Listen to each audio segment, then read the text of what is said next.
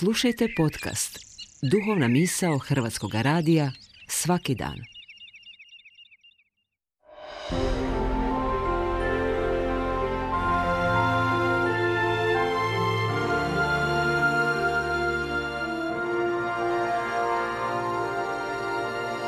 Duhovna misao. Urednica je Blaženka Jančić.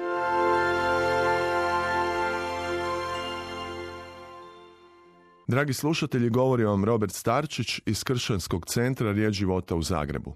Većina ljudi će spremno reći da vjeruje u Boga, no svatko tko tako kaže treba sebe pitati vjerujem li ja Bogu?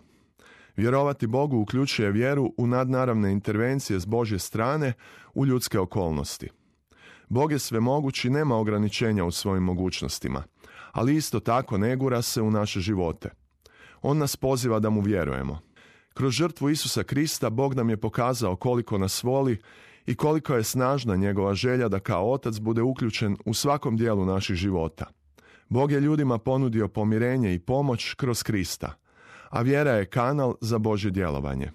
Ako vjerujemo u vječni život, koliko više možemo vjerovati da Bog može promijeniti ove naše trenutne okolnosti. Često se sjetim riječi Isusa Krista, ne boj se, samo vjeruj. Te žive Isusove riječi daju mi nadu da će biti dobro, kako god izgledale trenutne okolnosti. Zašto ne bi vjerovao? Pa zar ima nešto što je Bogu nemoguće?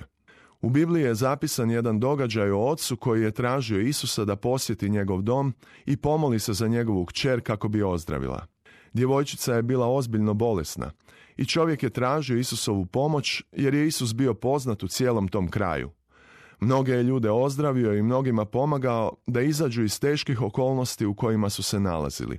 Evanđelja prenose da je Isus išao po svim gradovima i selima, poučavao u sinagogama i objavljivao radosnu vijest o Božjem kraljevstvu. Liječio je svaku slabost i svaku bolest. Ovaj očajni otac je nekako čuo da Isus može ozdraviti bolesne i podići mrtve u život i zato je krenuo da ga pronađe i pozove u pomoć. Isus se odazvao i krenuo prema kući tog čovjeka, ali dok su putovali, stigla je loša vijest da je djevojčica već umrla. Ljudi koji su donijeli vijest o njezinoj smrti rekli su kako nema smisla da se Isus muči dalje na putu, jer je prema njihovom mišljenju bilo prekasno. Otac djevojčice sigurno je bio jako potresen u tom trenutku, ali Isus ga je ohrabrio da nastavi vjerovati za život svoje kćeri i rekao mu, ne boj se, samo vjeruj. Krenuli su dalje i kad su stigli do kuće, našli su okupljene ljude kako plaću i žale zbog smrti tog djeteta. Isus je rekao pred okupljenim ljudima da djevojčica samo spava i da će sve biti dobro. To je zaista zvučalo ludo za one koji su znali što se dogodilo. Zato su se rugali njegovim riječima.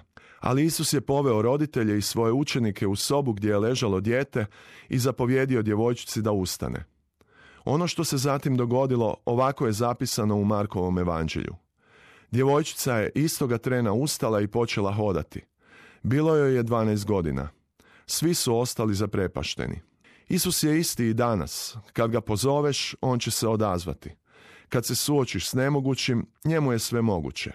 Ljudima se u životu dogode svakakve nevolje i treba nam nadnaravna intervencija. Ponekad smo ograničeni i ne možemo promijeniti svoje okolnosti. Trebamo Božju pomoć. Kad izgleda kao da nema nade ili kad se postavi teška dijagnoza, Isusu treba ostaviti mjesta, jer on ima posljednju riječ.